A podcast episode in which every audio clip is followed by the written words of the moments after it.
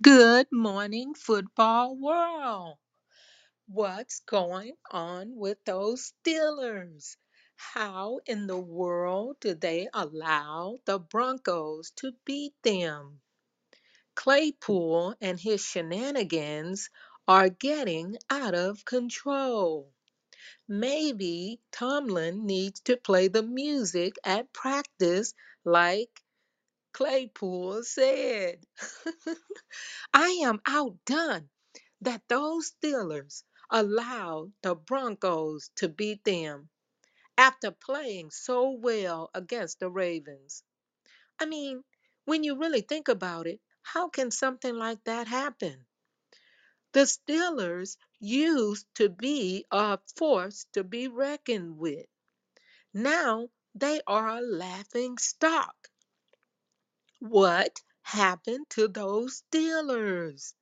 I mean, it's getting to the point where people need to see the players, not all of them, but some of them are not really thinking. They need a paradigm shift. What do you mean, Doretha Walker, from the quarterback huddle? Well, many of those players need to watch the tape over and over and over and over and over and over again because they don't get the magnitude of the game is won before they step on the field.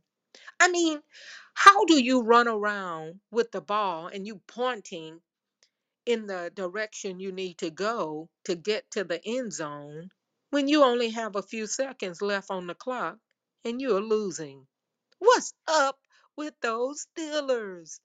I mean, they could have been in the playoffs. Is it still a possibility that they can be in the playoffs? Who knows? I mean, this team has been ridiculous this year in the NFL. I mean, it comes a time when those Steelers need to get back to the Steelers they used to be. What is happening to those Steelers?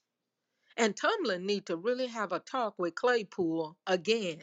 Because honestly, when he was talking to him on the sideline and Claypool turned his ear toward Tomlin, he really wasn't paying any attention to him. He was making a joke out of the coach. I mean, it's really bad when things like that happen. So until next time, watch that football from Doretha Walker with the quarterback huddle. Bye.